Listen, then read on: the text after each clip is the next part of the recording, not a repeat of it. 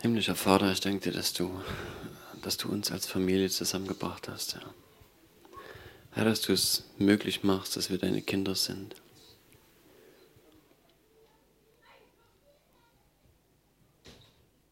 Vater, ich möchte dich einladen, dass du deine Herrlichkeit einfach hier wohnen lässt, Herr, mitten unter uns. Heiliger Geist, ich möchte dich bitten, dass du in die Herzen reingehst, Herr. Dass du uns berührst, dass du uns veränderst, dass du uns begegnest, Herr, so wie du bist und dass du uns zeigst, was du möchtest, Herr, wie du bist.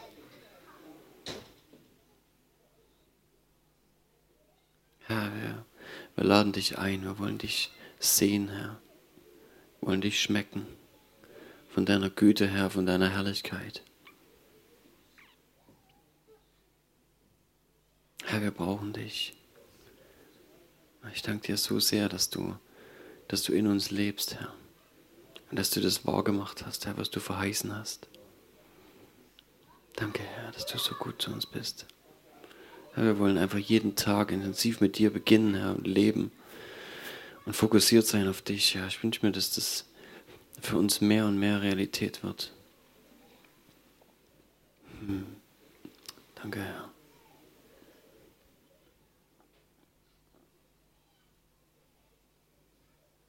Herr, sprich du zu uns und lass uns hören, was auf deinem Herz ist, Herr.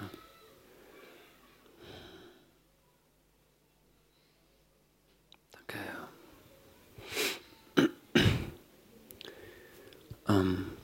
Okay, dann will ich einfach mal anfangen. Ich hatte letzte Woche ja schon angedroht, heute zu sprechen. Letzte Woche hat der Marcel schon viel erzählt und genau, da bin ich eigentlich nicht mehr so richtig dazu gekommen. Was völlig okay ist. Und ich soll mir einfach um die Liebe des Vaters gehen.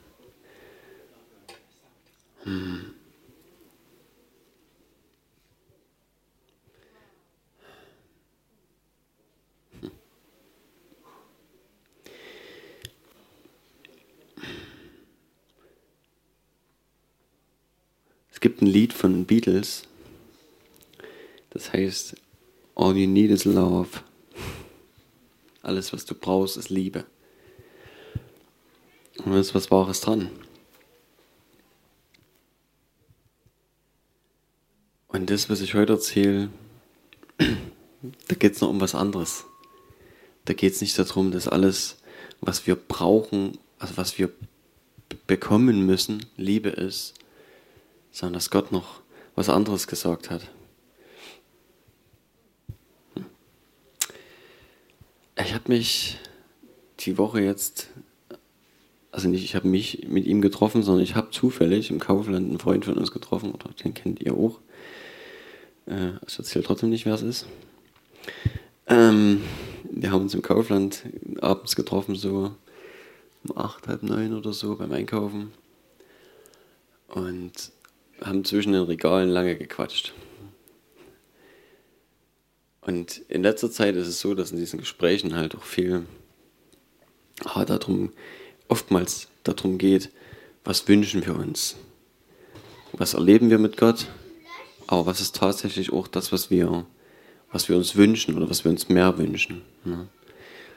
Es gibt so viele Dinge einfach, die wir sehen, die noch nicht so sind, wie wir das gerne hätten. Oder vielleicht auch, wie wir es in der Bibel lesen. Ne? Und eine Sache, über die Gott mit mir schon seit einiger Zeit redet, ist nochmal die 2 ersten Gebote kennenzulernen. Beziehungsweise diese Gebote, von denen Jesus sagt, dass er uns diese Gebote gibt.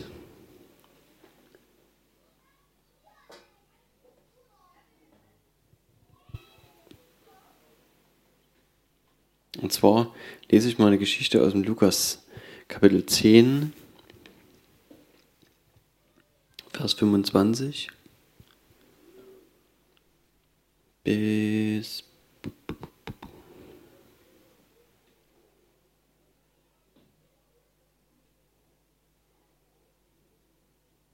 bis 28. Und siehe, ein Gesetzesgelehrter trat auf, versuchte ihn, also Jesus, und sprach: Meister, was muss ich tun, um das ewige Leben zu erben? Und er sprach zu ihm: Was steht im Gesetz geschrieben? Wie liest du? Und er antwortete und sprach: Du sollst den Herrn, deinen Gott, lieben, mit deinem ganzen Herzen und mit deiner ganzen Seele und mit deiner ganzen Kraft und mit deinem ganzen Denken und deinen Nächsten wie dich selbst. Und er sprach zu ihm: Du hast recht geantwortet, tu dies, so wirst du leben. Soweit mal. Und das ist interessant, ich habe das noch nie so richtig mitgekriegt. Dort steht, was muss ich tun, um das ewige Leben zu erben? Also um tatsächlich in das Reich Gottes zu kommen, ja? Um ewiges Leben zu haben. Natürlich haben wir das ewige Leben auch schon hier auf der Erde, aber ich denke, er hat natürlich einen Tick weiter gedacht. Und er sagt hier, diese beiden Dinge, du sollst den Herrn, deinen Gott, lieben mit allem, was du hast, mit deinem ganzen Sein und deinen Nächsten wie dich selbst. Und Jesus sagt, du hast recht geantwortet, tu dies und du wirst leben. Und es gibt noch eine andere Stelle, glaube ich, die das nochmal irgendwie anders umschreibt. Ich habe es jetzt nicht rausgesucht. Wo Jesus sagt, dass in diesen beiden Geboten sich das Gesetz und die Propheten erfüllen. Könnt ihr dann nochmal raussuchen. Und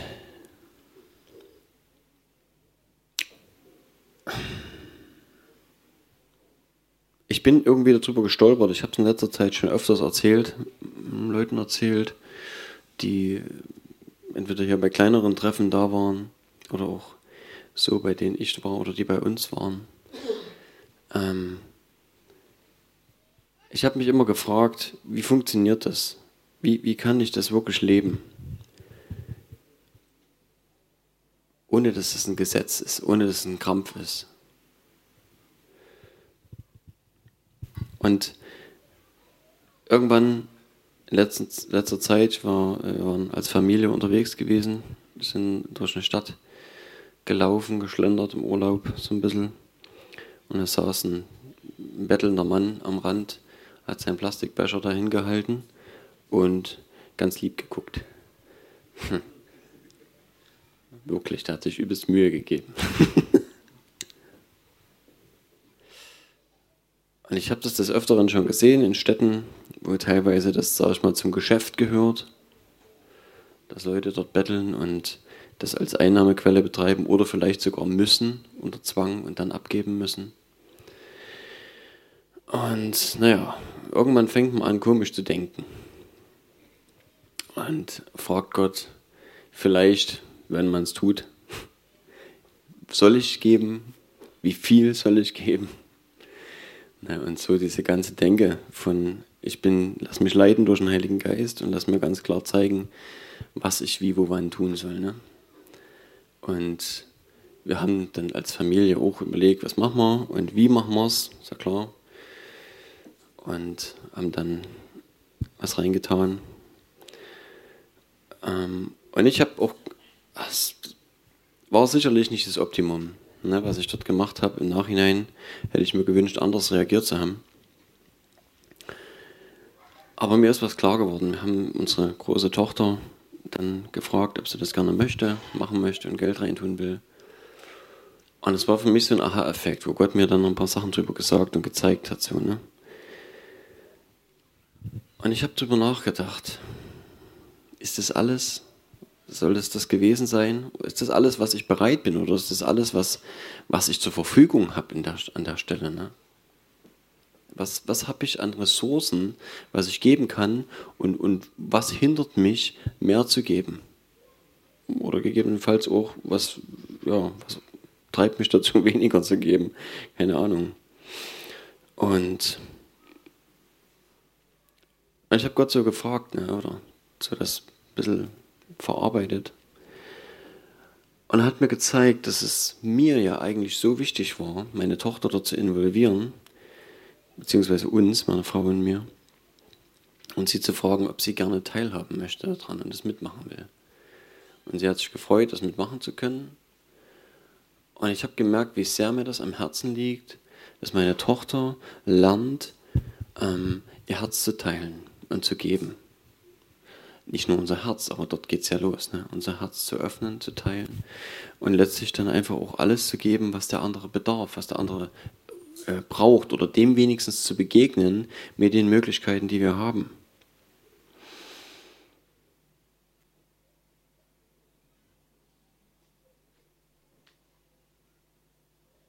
Und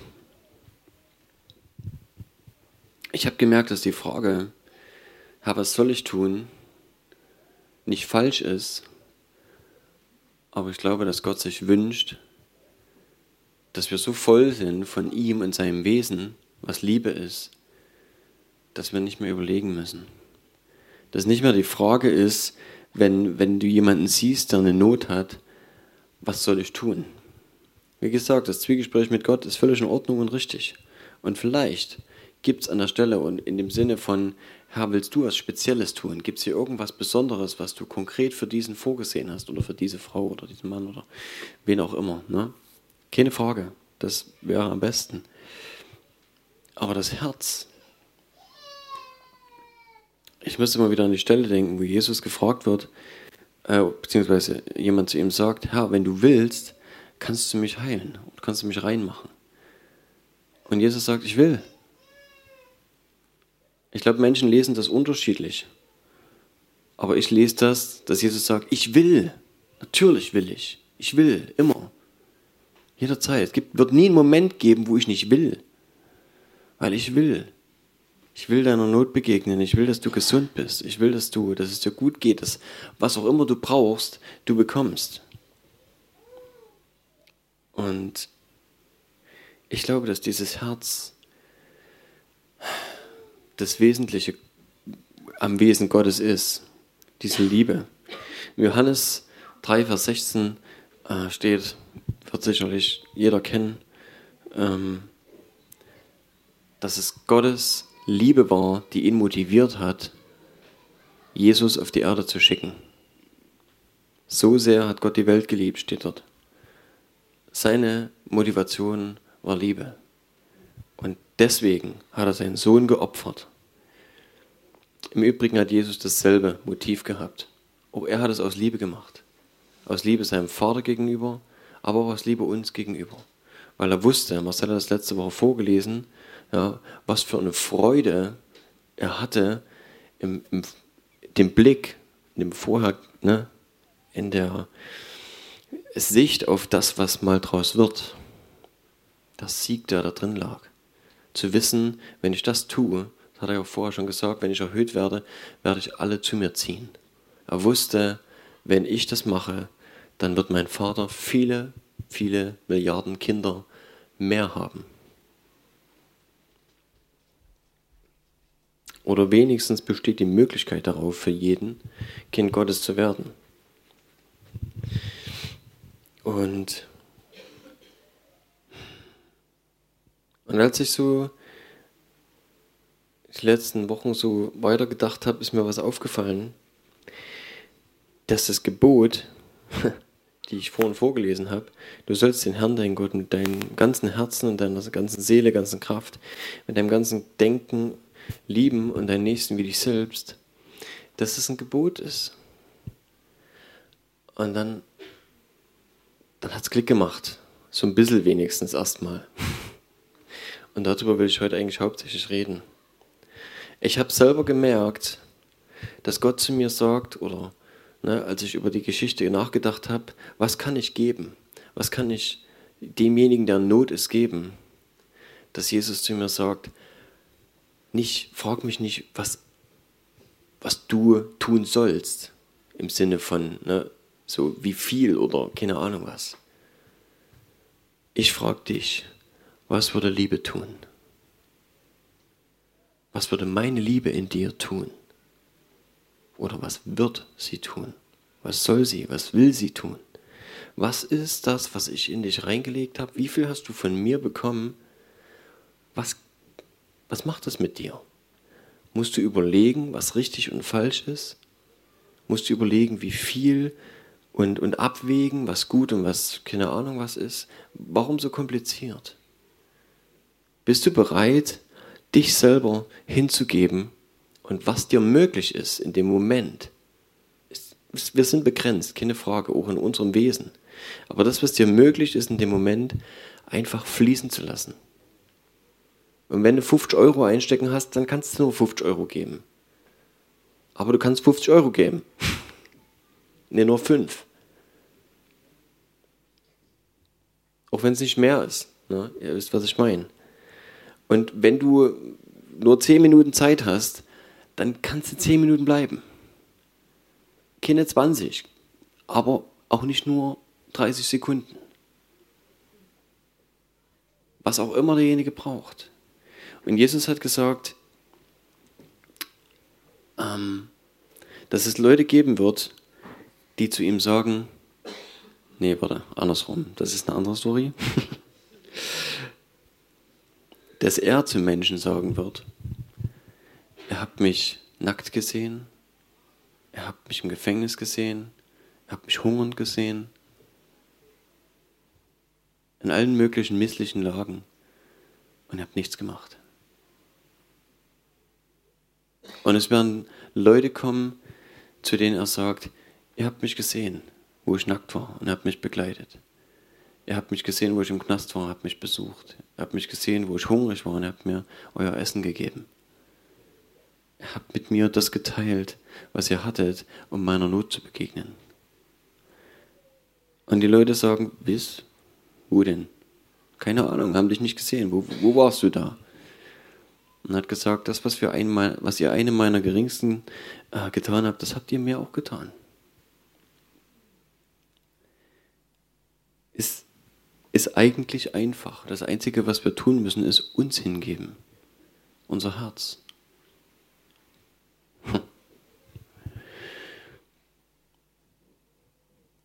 Und es ist interessant an der Stelle, jetzt wo das hier weitergeht, du sollst den Herrn, deinen Gott, lieben. Da kommt die Frage auf, wer ist denn mein Nächster? Und ich will die Geschichte nur kurz überfliegen. Das ist die Geschichte vom barmherzigen Samariter. Und es sind so viele Dinge, wenn du das Neue Testament mit diesem Blick überfliegst, eigentlich das Alte schon, und guckst, wie oft Gott sagt, ich will Barmherzigkeit. Ich brauche nicht die Schlachtopfer. Die will ich gar nicht. Ich will nicht, dass ihr super treu den Zehnten haltet und dann dreht ihr euch rum und seht niemanden mehr. Sondern ich will, dass ihr euer Herz teilt. Ich will, dass ihr barmherzig seid. Ich wünsche mir, dass ihr den anderen seht und dass ihr was tut, wenn ihr Not seht.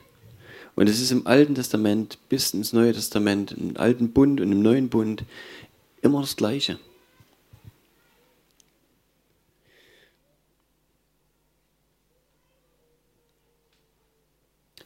Die Geschichte mit dem barmherzigen Samariter ganz kurz überflogen. Es geht darum, dass irgendjemand niedergeschlagen, ausgeraubt wird und liegen bleibt. Und Jesus bringt 3 Negativbeispiele, bevor das Gute kommt. Und es ist ein Tempeldiener, ein Priester und was war es denn noch? Ach, ein Schriftgelehrter. Also alles Leute, die jüdischer Herkunft waren, die also mit der Religion verbunden, verknüpft waren, logischerweise demzufolge mit Gott selbst vertraut waren und mit den Gesetzen, auch davon ist auszugehen, weil all diese Leute haben die Schrift von der Pike auf gelernt. Er nennt 3 Männer, die die Schrift in- und auswendig kennen.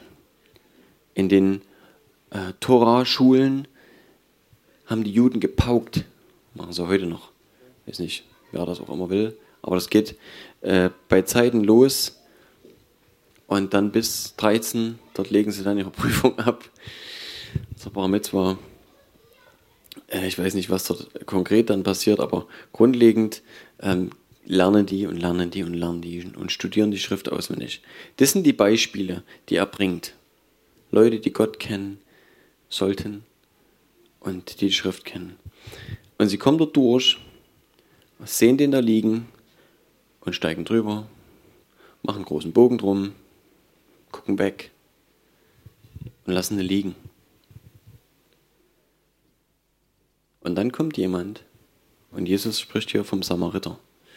Die Samariter waren ein Volk, die abseits der Juden waren, die dem Volk Israel in dem Sinne irgendwann mal fremd geworden sind, weil sie mit anderen Völkern sich eingelassen haben und die den Glauben, den sie hatten, da war auch nicht mehr wirklich das, was er mal hätte sein sollen. Ja, die wussten also nicht mehr, wo sie hingehören, und sie wussten, irgendeinen Gott müssen wir anbeten eigentlich. Und irgendwo wäre der richtige Platz. Die Juden sagen Jerusalem, aber was wissen wir schon? Und haben irgendwas gelebt. Und sie waren den Juden verhasst, sie sind ausgestoßen gewesen aus dem Volk Israel. Und die Juden haben sie nicht angesprochen, also sie haben mit ihnen nicht geredet. Die haben mit den Kindern irgendwie Verkehr gehabt. Und Jesus nutzt genau dieses Beispiel und sagt, dieser Mann aus diesem Volk, der Samariter, kommt vorbei. Und er geht hin und nimmt diesen Verwundeten, Erstversorgung, lädt ihn auf sein Maultier, nimmt ihn mit zur nächsten Herberge, lässt ihn dort versorgen und pflegen, gibt Geld dem Chef von der Herberge und sagt, wenn du noch mehr brauchst auf meiner Rückreise, kriegst du den Rest, mach einfach weiter so, verpflegt ihn, bis er wieder fit ist. Alles, was in dem Moment demjenigen zur Verfügung war und mehr. Zeit, Geld, nicht mal das Geld nur, was er hatte, sondern noch mehr, hat er eingesetzt. Er hat gesagt, wenn es noch mehr wird, ich zollte den Rest dann noch. Und er hat sich Zeit genommen, hat ihn extra noch dorthin geschafft und. Er hat einfach alles gegeben, was möglich war.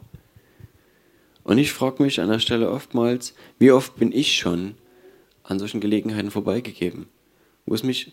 Klar wäre ich eine halbe Stunde später nach Hause gekommen möglicherweise, oder vielleicht noch später. Oder vielleicht hätte ich, keine Ahnung, das eine oder andere nicht kaufen können, weil ich das Geld woanders hingegeben hätte. Aber das ist immer die Frage, wo ist mein Herz, ne? Und wo ist mein Schatz? Und das ist so ein springender Punkt. Wo unser Herz ist unser Schatz. Und wo unser Schatz ist unser Herz.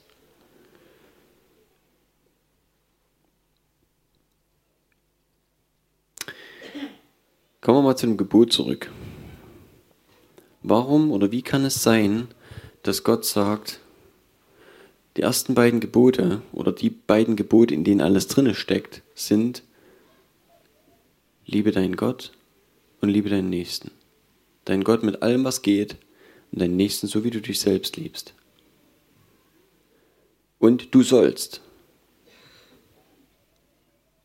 Geht es? Geht das? Du sollst? Lieben? Keine Ahnung. Also, ich denke mir schon meinen Teil dazu, aber es ist wichtig, dass wir uns da mal Gedanken drüber machen. Ich glaube, wenn Gott sagt, du sollst mich lieben, dann gibt es etwas, was ich tun kann. Er würde nichts von mir verlangen, was ich null kann.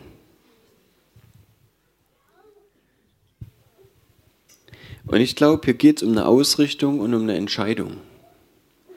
Ich glaube, dass wenn du sagst, ich will, Herr, ich will dich lieben und du sollst dann auf der Stelle stehen. Und ich möchte und ich will, so wie du das sagst, meine Nächsten genauso lieben, wie ich mich selber liebe.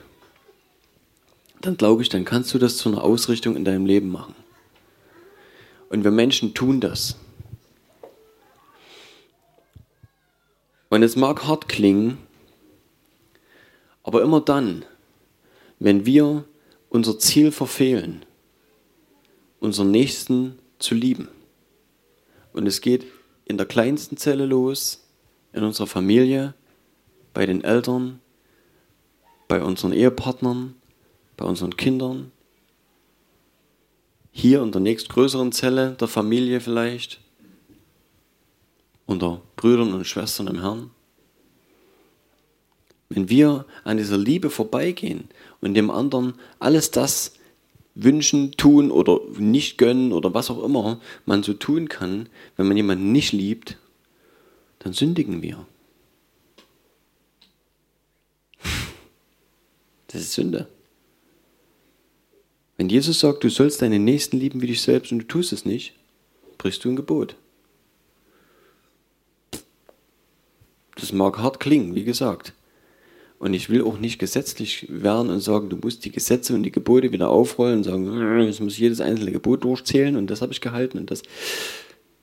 Es geht ja nicht darum, das habe ich ja am Anfang gesagt, es geht nicht darum, stur Regeln nachzufolgen und alles abzuzählen und zu sagen, das so und so ist. Es geht um eine Ausrichtung, es geht um eine Einstellung, es geht um ein eine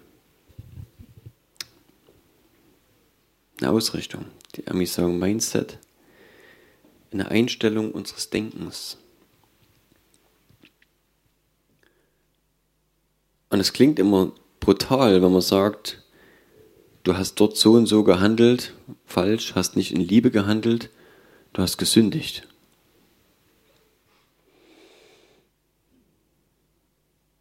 Wir wollen es ja sowieso nie hören. Ja.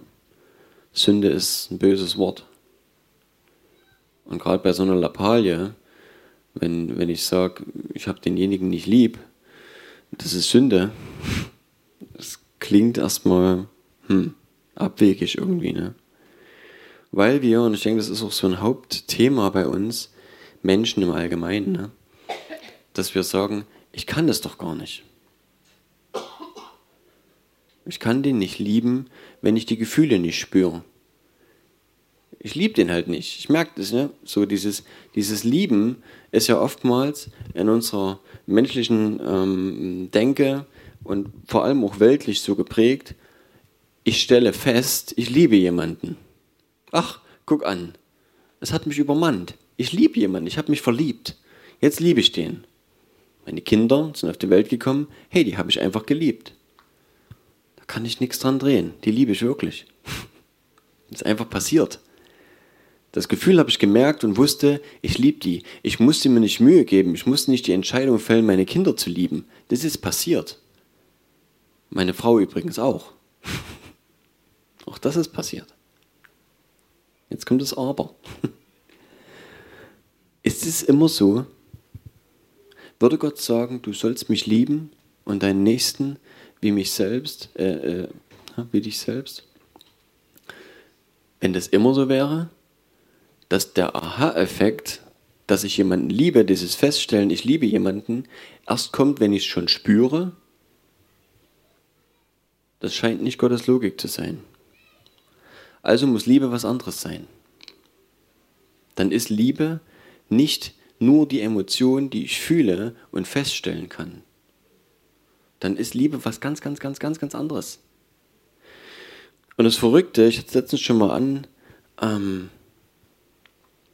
angeschnitten, letzten Sonntag, was wird uns heute als Liebe verkauft? Letztlich, wenn Gott in Person Liebe ist, und wir wissen, dass der Satan, der Lügner, der Verdreher und Durcheinanderbringer alles pervertiert und alles rumdreht und kaputt macht und auf den Kopf stellt, was eigentlich die tiefsten Werte Gottes sind, dann können wir davon ausgehen, dass das Hauptthema, was kaputt gemacht wird auf der Erde, Liebe ist.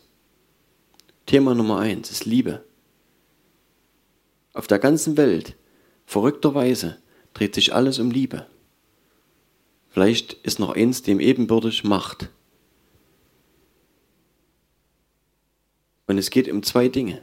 Gott ist Liebe und Gott ist Gott. Er ist die Liebe und er ist der oberste Herrscher aller Herrscher. Und das Ding, was der Teufel angegriffen hat, ist die Liebe. Das sehen wir überall, dass sie pervertiert wird und auf ein Minimum runterdegradiert wird, wo das Verrückteste daran eigentlich ist, dass diese ausgelebte, vor allem auch körperliche Liebe oder Liebe in allen möglichen Perversionen nur noch zur Zerstörung führt. Sie ist käuflich, sie ist in alle möglichen komischen Arten entartet worden. Sie macht irgendwie, aber das ist ja keine Liebe, ne? Aber es wird so genannt in der Welt, als möglich als Liebe verkauft. Und wenn du nicht damit einverstanden bist, dann bist du der Böse. Dann bist du nicht mehr lieb, weil du nicht jeden machen lässt, was er gerne möchte. Aber das ist nie Liebe gewesen. Wenn das Liebe wäre, dann hätte Gott nicht die Möglichkeit gegeben, dass wir wieder zurückkommen und hätte seinen Sohn geopfert aus Liebe. Und wie gesagt, ihr wisst, was ich meine. Ihr könnt das Ding selber gerne weiterdenken. Grundlegend, der zweite Punkt, was ich noch angeschnitten hatte, Macht, ist im Paradies auch kaputt gemacht worden. Was hat Satan gesagt? Ihr werdet wie Gott sein, wenn ihr diese Frucht esst. Und sein eigener Fehler, er wollte Gott sein, er wollte höher, jedenfalls wollte er Gott nicht mehr über sich haben. Das ist das, was immer wieder weitergeht. Was er immer weiter gibt auch. Ja. Du kannst doch dein eigener Gott sein, du brauchst ja keinen Gott. Du kannst doch machen, was du willst. Du bestimmst am besten selber über das, was du willst. Und Gott muss es nicht.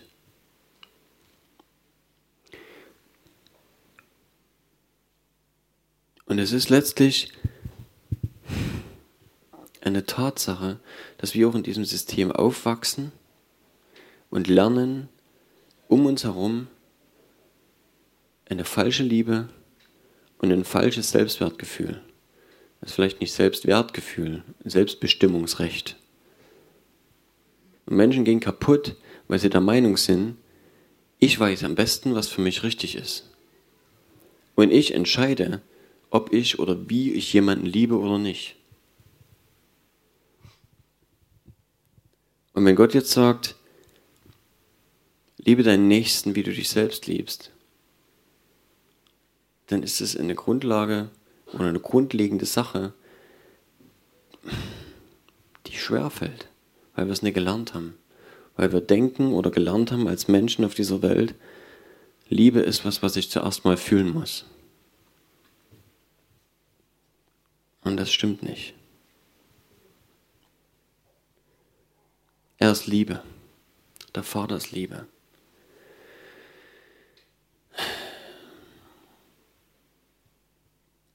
Ich glaube, dass wir diese Liebe schon spüren können. Aber ich glaube, dass wir zuerst die Entscheidung treffen müssen, uns für ihn zu öffnen. Und zu sagen, Herr, ich möchte dich vorn ranstellen und ich möchte dich lieben. Und ich glaube, dass wir in dieser Verbindung mit Gott, dass wir diese Liebe wirklich in uns aufsaugen können. Und wir können genauso die Entscheidung treffen, jeden zu lieben. Und was heißt es zu lieben? Zu lieben heißt, den anderen voranzustellen. Liebe heißt, was ist das? Was ist Liebe? Es gibt den Spruch, wenn jeder an sich selber denkt, ist an jeden gedacht. Stimmt es?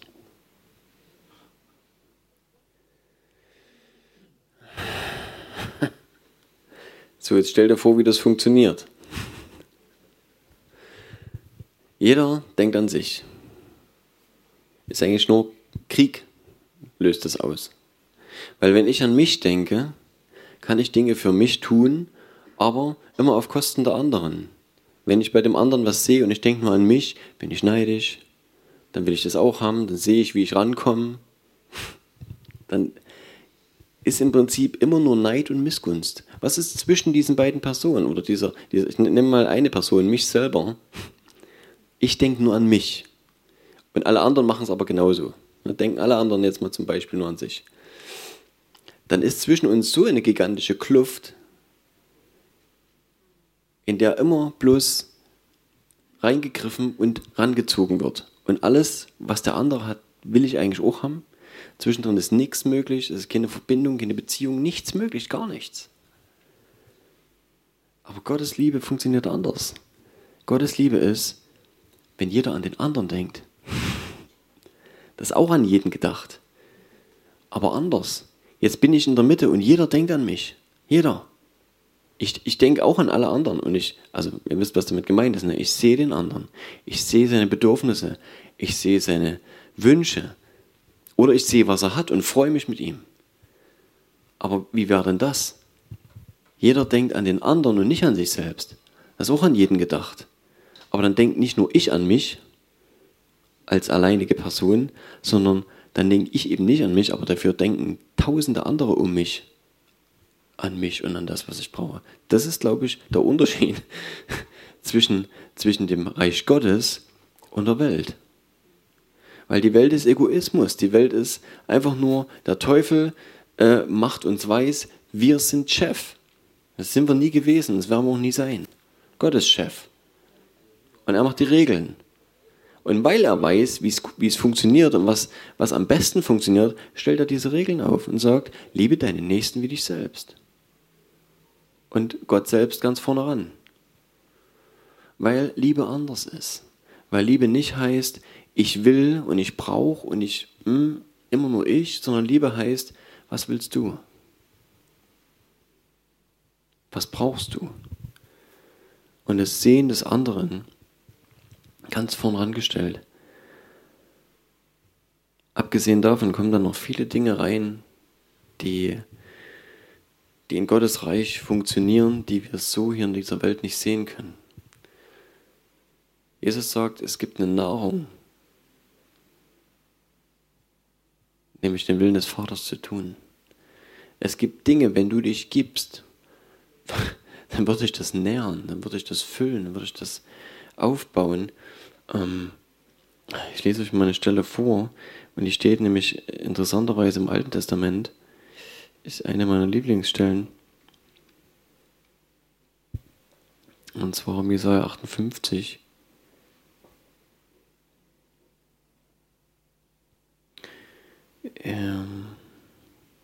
Es geht dort hauptsächlich ums Fasten, aber bei Gott hängt immer alles zusammen. Geht ja nicht nur ums Fasten. Und er sagt, was macht ihr hier? Na, wenn ihr fastet in Sack und Asche und so weiter, was soll das? Und dann, wenn ihr fertig seid mit Fasten, dann macht ihr wieder allen egoistischen Kram. Es geht ums Herz. Es geht darum, was tatsächlich in unserem Herzen stattfindet. Nicht, was wir nach außen hin scheinbar sind und tun, sondern das, was wirklich in unserem Herzen stattfindet. Und zwar Vers 6, Jesaja 58, Vers 6, sagt Jesus, sagt Gott, ist nicht das ein Fasten, an dem ich gefallen habe, dass ihr ungerechte Fesseln losmacht, dass ihr die Knoten des Joches löst, dass ihr die Unterdrückten freilasst und jegliches Joch zerbrecht? Besteht es nicht darin, dass du dem Hungrigen dein Brot brichst und arme Verfolgte in dein Haus führst? Dass wenn du den Entblößten siehst, du ihn bekleidest und dich deinem eigenen Fleisch und Blut nicht entziehst. Jetzt kommen wir zu dem Punkt, was ich gesagt habe, dass es für uns auch was ist. Wir geben und sehen die Not des anderen und wir werden reich dabei. Hier sagt Gott, wenn du das tust, ab Vers 8, dann wird dein Licht hervorbrechen wie die Morgenröte und deine Heilung wird rasche Fortschritte machen. Deine Gerechtigkeit wird vor dir hergehen und die Herrlichkeit des Herrn wird deine Nachhut sein. Dann wirst du rufen und der Herr wird antworten. Du wirst schreien und er wird sagen, hier bin ich. Wenn du das Joch aus deiner Mitte wegtust und das höhnische Finger zeigen und das unheilvolle Reden, also auch das, wo du einfach schon dein Herz zumachst gegenüber anderen. Weil was machst du, wenn du auf andere mit Fingern zeigst oder andere verlästerst, dich lustig machst über andere? Dann stellst du eine Mauer auf. Dann wird eine riesen Kluft zwischen dir und deinem Nächsten. Wie kannst du den anderen lieben, deinen Nächsten lieben, wenn du böse bist, wenn du negativ über ihn redest, wenn du ihm Dinge nicht gönnst oder dich über ihn lustig machst oder. Ja. Ich sage ja nicht, dass man nicht ab und zu mal auch auf der Palme ist, wenn einen jemand reizt. Ich rede hier nicht von Zorn. Über all solche, sage ich mal, Dinge kann man reden und die kann man wieder glätten. Aber diese Einstellung dem anderen gegenüber zu sagen, du machst was falsch, du bist falsch, das ist eher als Rotz oder. Ne? So, wo du den anderen einfach ablehnst. Das ist Ablehnung. Wenn du das aus deiner Mitte wegtust, wenn du dem Hungrigen dein Herz darreichst und die verschmachtete Seele sättigst, und das ist ja der Punkt, dem Hungrigen das Herz zu geben. Oben stand nochmal das Brotbrechen und jetzt kommt nochmal, worum es geht. Wie kannst du das, wenn du dem Hungrigen dein Herz darreichst? Wenn du dein Herz aufmachst für die Nöte des anderen. Und was ist hungrig? Was ist arm? Was heißt das? Die Armen. Wir lesen immer wieder, interessanterweise, das sind so alles Sachen, die sich irgendwo dann, wenn man es mal in der Summe sieht, zusammenziehen. Wir sollen das Evangelium den Armen predigen. Warum? Was stellen wir uns darunter vor? Der Arme, dem fehlt was. Ist egal was. Es muss nicht immer Geld sein. Ja. Es muss nicht Brot sein, Kleidung oder irgendwas. Jeder ist arm an irgendeinem Punkt. Und es geht darum, dass wir die Not desjenigen sehen. Dass wir sehen, wo ist das Problem? Wo ist derjenige arm? Und ich kann jeder Not begegnen. Weil Gott derjenige ist, der die Fülle hat. Gott derjenige ist, der gibt. Und der uns gibt, wenn wir geben. Wenn du dem Hungrigen dein Herz darreichst und die verschmachtete Seele sättigst, dann wird dein Licht in der Finsternis aufgehen und dein Dunkel wird sein wie der Mittag. Der Herr wird dich ohne Unterlass leiten und deine Seele in der Dürre sättigen und deine Gebeine stärken. Du wirst sein wie ein wohlbewässerter Garten und wie eine Wasserquelle, deren Wasser niemals versiegen. Ich höre mal auf an der Stelle.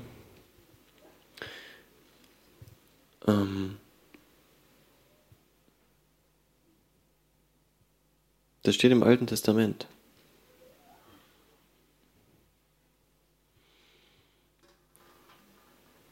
Jesus sagt in Johannes 13, Vers 34, ein neues Gebot gebe ich euch, dass ihr einander lieben sollt. Damit wie ich euch geliebt habe, auch ihr einander liebt. Daran wird jedermann erkennen, dass ihr meine Jünger seid, wenn ihr Liebe untereinander habt. Ist eigenartig, ne? Dass das einzige Erkennungsmerkmal im Prinzip, das Jesus jemals nennt, woran seine Jünger erkannt werden sollen,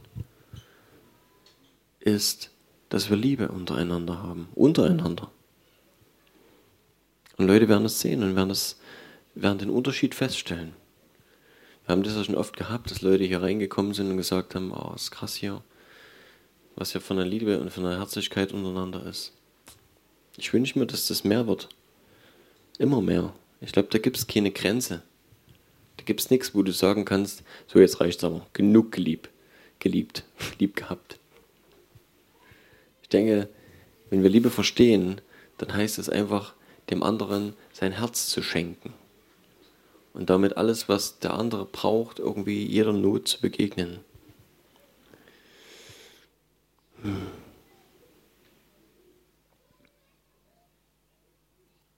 Und um auf den Liedtext zurückzukommen, ich glaube, dass es nicht nur Liebe ist, alles, was wir brauchen, sondern alles, was wir brauchen, ist Liebe zu geben. Es macht einen riesen Unterschied, ob wir bereit sind, unser Herz zu geben. Und ich glaube, dass es diese Entscheidung ist, die den Unterschied in unserem Leben macht. Und dann in all den Situationen, wo es schwierig ist, in unserer Ehe, vielleicht unseren Kindern gegenüber, unseren Freunden gegenüber, unseren Arbeitskollegen gegenüber. Überall dort, wo du merkst, ich kann nicht. Hier habe ich echt eine Blockade. Gibt's, ist ja klar, kennt vielleicht jemand. Dann ist es der Punkt zu sagen, Herr, ich will deine Gebote halten. Ich will das, was du sagst, machen. Ich will dir gehorsam sein. Ich will dich lieben, kompromisslos vorn ranstellen und ich will meinen Nächsten genauso lieben wie mich selber. Mindestens das. Und allein diese Entscheidung, allein dieses Aufmerken, dieses Feststellen, okay, Moment, hier stimmt was nicht. Irgendwie ist hier an der Stelle gegenüber meinem Ehepartner oder meinem Kind oder gegenüber meinem Nachbarn irgendwas, das hindert mich. Ich kann nicht. Irgendwie verhalte ich mich jedenfalls nicht so, als ob ich den lieben würde. Sonst würde ich anders reagieren. Liebe agiert. Immer. Liebe ist nichts, was aus der Entfernung irgendwie, vielleicht, wenn du Glück hast, an deinem Blick zu sehen ist. Liebe ist aktiv. Liebe tut, Liebe handelt. Und du wirst Menschen, ist eh einfach, ne? Manche Leute sagen, ja, sie haben eine besonders gute Menschenkenntnis. Eigentlich brauchst du nur gucken, was jemand sagt und was jemand tut. Passt es zusammen oder nicht? Ich muss niemanden verurteilen. Aber letztlich ist entscheidend, und ich rede natürlich jetzt hier viel, wie sieht es aus, was ich tue? Ich werde daran geprüft. Ist mir bewusst. Und der mich zuerst daran prüft, ist Gott. Ich bin ihm Rechenschaft schuldig. So oder so. Und ich meine, er wünscht sich das. Und ich glaube, er hat einfach so viel mehr für uns, was wir empfangen können. Aber ich glaube, dass diese Entscheidung halt zu lieben unsere ist. Und die wird er dir nicht draufdrücken. Er sagt es, es ist ein Gebot, du sollst mich lieben, du sollst deinen Nächsten lieben. Weil es das Beste für dich ist. Weil da drin alles funktioniert und alles verankert ist. Und wenn wir das nicht tun, dann werden wir Mangel haben. Ist vielleicht, ja, aber es ist so. Wenn wir nicht lieben und wenn wir nicht Liebe weitergeben, werden wir in unserem Leben Mangel haben. Das sind Gesetzmäßigkeiten. Und egal wo der Mangel auftritt, du kannst noch so reich sein. Spielt keine Rolle. Es gibt genug reiche Leute, die komplett kaputt gegangen sind. Immer wieder. Aktuell mit Sicherheit immer noch der Fall. Nicht jeder Reiche ist glücklich. Vielleicht sind es nicht mal sehr viele.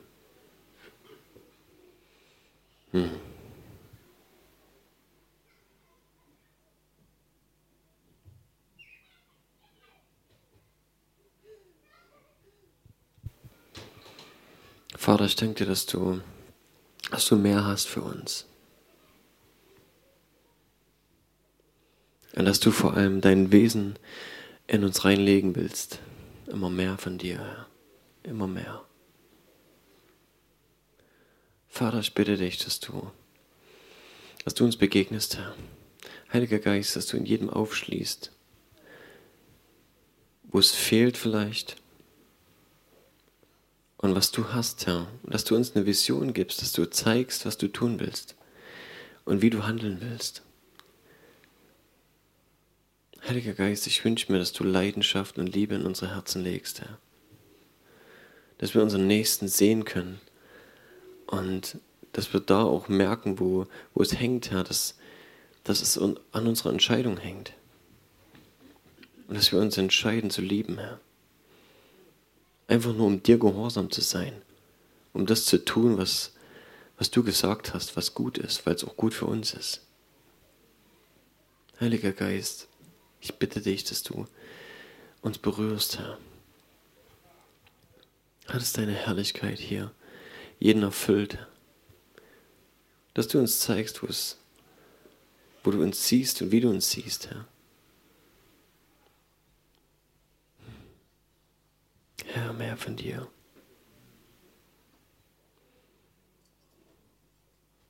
Herr, du bist voller Liebe. Herr, du bist Liebe.